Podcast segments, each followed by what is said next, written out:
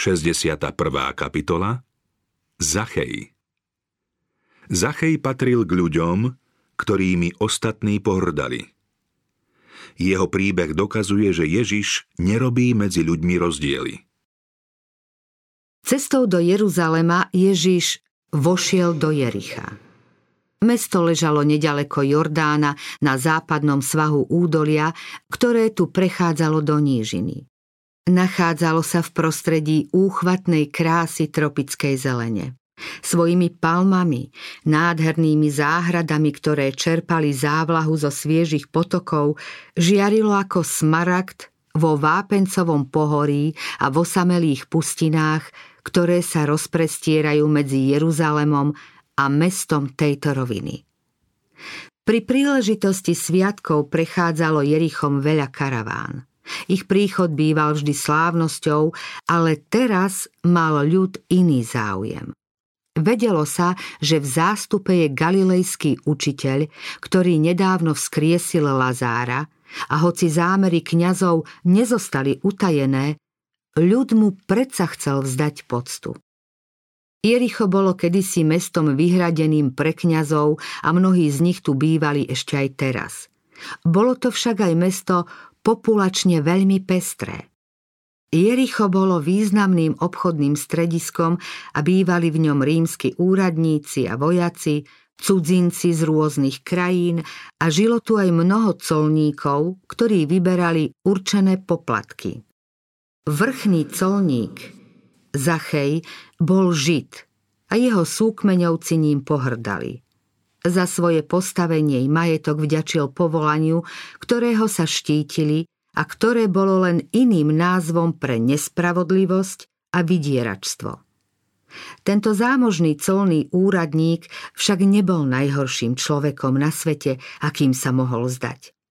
Pod jeho pyšným, sebavedomým zjavom bolo srdce citlivé na Boží vplyv. Zachej počul o Ježišovi. Zväzť o tom, ktorý sa k opovrhovaným správal láskavo a súcitne, sa rozniesla do široka. V tomto vrchnom colníkovi sa prebudila túžba po lepšom živote. Pri Jordáne, nedaleko Jericha, kázal Ján Krstiteľ a Zachej počul jeho výzvu k pokániu. Rada adresovaná publikánom Nevymáhajte viac, ako vám patrí, zostávala síce zjavne bez účinku, no predsa len Zacheja znepokojovala. Poznal písmo a vedel, že nežije správne. Keď sa teraz dozvedel, čo učí veľký učiteľ, uvedomil si, že pred Bohom je len úbohým hriešnikom. To, čo o Ježišovi počul, v ňom však prebudilo nádej. Aj on zatúžil po novom živote. Napokon či jeden z najvernejších učeníkov nie je tiež colník? Zachej sa hneď začal správať podľa presvedčenia, ktoré sa ho zmocnilo a vracať ľuďom to, o čo ich nepoctivo pripravil. Len čo začal s nápravou vlastnej minulosti, Jerichom sa rozniesla správa, že do mesta prichádza Ježiš. Zachej si povedal, že ho musí vidieť – spoznal, aké trpké je ovocie hriechu a aké ťažké je vrátiť sa z nesprávnej cesty. Ťažko znášal, že jeho snaha o nápravu omylov narážala na nepochopenie, podozrievanie a nedôveru. Túžil vidieť tvár toho, v slovách ktorého našiel nádej. Stretnutie s Ježišom Ulice boli preplnené a Zachej pre svoju malú postavu nevidel ponad hlavy tých, čo stáli pred ním. Keďže mu nikto nechcel uvoľniť cestu, rozhodol sa predbehnúť zástup až tam, kde sa nad cestu skláňa košatý figovník. Zámožný výberca daní vyliezol do koruny stromu, odkiaľ mohol pozorovať prichádzajúci sprievod. Zástup sa blíži, ide okolo, a Zachej usilovne hľadá tvár, ktorú chce uvidieť.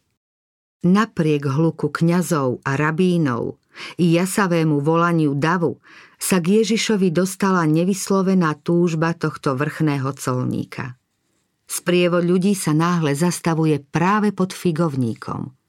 Ľudia vpredu i vzadu hľadia hore a do koruny stromu sa díva aj ten, ktorý svojím pohľadom akoby čítal v duši človeka. Zachej skoro neverí svojim zmyslom, keď počuje slová. Zachej, poď chytro dolu, lebo dnes musím zostať v tvojom dome. Zástup ustupuje a Zachej akoby vo sne mierí k svojmu domu. Keď to rabíni vidia, zamračene hľadia, rozladení s opovrhovaním repcu. K hriešnemu človekovi si vošiel oddychnúť. Zachej bol úplne ohromený. Priam onemel nad toľkou láskou a blahosklonnosťou, že Kristus prichádza na návštevu do príbytku človeka takého nehodného, za akého sa pokladá. Úprimná láska k majstrovi, ktorého práve poznal, mu teraz otvára ústa. Chce verejne vyznať hriechy – Zachej pred celým zástupom pristúpil k pánovi a povedal Hľa, pane, polovicu svojho majetku dávam chudobným a ak som niekoho v niečom oklamal, vraciam to štvornásobne. Ježiš mu odpovedal Dnes sa uskutočnila spása tohto domu, pretože aj on je Abrahámovým synom. Keď sa bohatý mládenec odvrátil od Ježiša, učeníci sa zadivili nad majstrovými slovami. Ako ťažko sa dostanú bohatí do kráľovstva Božieho. Udivení učeníci si hovorili medzi sebou, kto potom môže byť spasený? Teraz videli dôkaz pravdivosti Kristových slov. Čo je nemožné ľuďom, je možné Bohu videli, ako zásahom Božej milosti môže aj bohatý človek vojsť do Božieho kráľovstva. Zachejova náprava Skôr ako Zachej uzrel Kristovu tvár, začal konať skutky pravého pokánia. Svoj hriech vyznal prv, než ho ľudia obvinili. Uposlúchol presvedčivý hlas Ducha Svetého a prakticky začal uvádzať do života učenie, ktoré starý Izrael dostal ako príkaz a ktoré rovnako platí aj pre nás. Hospodin kedysi povedal, ak tvoj brat schudobnie a nevládze sa udržať pri tebe, ty mu vypomôž, nech žije pri tebe ako cudzinec a usadlík. Neber od neho úroky ani príplatok, ale boj sa svojho Boha, aby tvoj brat mohol žiť pri tebe. Svoje peniaze mu nedávaj na úroky, ani svoj pokrm za príplatok. Nekryvdite si navzájom, ale boj sa svojho Boha, lebo ja som hospodin, váš Boh. Tieto slová vyriekol vlastne sám Kristus, keď ho za starodávna halil oblačný stĺp a prvou Zachejovou odpoveďou na Kristovú lásku bol prejav súcitu voči chudobným a trpiacim. Colníci boli medzi sebou dohovorení, preto mohli ľudí ľahšie zdierať a jeden druhého v podvádzaní podporovať. Vydieračstvo bolo takmer všeobecne rozšíreným zvykom. Veď sami kňazi a rabíni, ktorí colníkmi pohrdali, sa pri svojom posvetnom povolaní nespravodlivo obohacovali. Len čo sa však Zachej poddal vplyvu Ducha Svetého, zavrhol každý nepoctivý skutok. Pokánie, ktoré nepôsobí zmenu, nie je pravé. Kristova spravodlivosť nie je rúcho na zakrytie nevyznaného a ďalej páchaného hriechu – je to zásada života, ktorá mení povahu a ovláda konanie. Svetosť je úplné odovzdanie sa Bohu. Je to bezvýhradné podriadenie mysle a života nebeským zásadám. Kresťan si má vo svojich každodenných záležitostiach počínať tak, ako si počínal sám náš pán. Pri každom uzatváraní zmluvy, rozhodovaní a konaní mu má byť zrejmé, že jeho učiteľom je Boh. Na všetkých obchodných knihách, úradných listinách, potvrdenkách a zmenkách má byť napísané Svetosť hospodinovi. Kto vyznáva Krista a koná nepoctivo, falošne svedčí o povahe svetého, spravodlivého a milosrdného Boha. Podobne ako Zachej ohlási vstup Krista do srdca tým, že prestane páchať neprávosti, ktorými sa vyznačoval jeho doterajší život.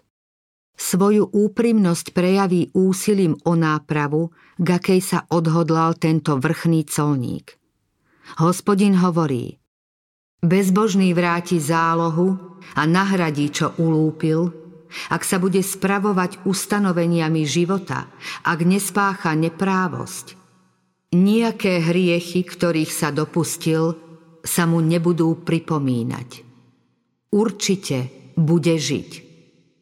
Ak sme iných poškodili akýmkoľvek nespravodlivým spôsobom, ak sme niekoho oklamali alebo podviedli, aj keby to bolo v medziach zákona. Mali by sme sa priznať a vzniknutú škodu nahradiť. Je správne vrátiť nielen to, čo sme si neprávom privlastnili, ale dať aj zodpovedajúci úrok, aký by určitá hodnota pri správnom hospodárení priniesla za čas, kým bola v našom vlastníctve. Zachejovi spasiteľ povedal dnes sa uskutočnila spása tohto domu.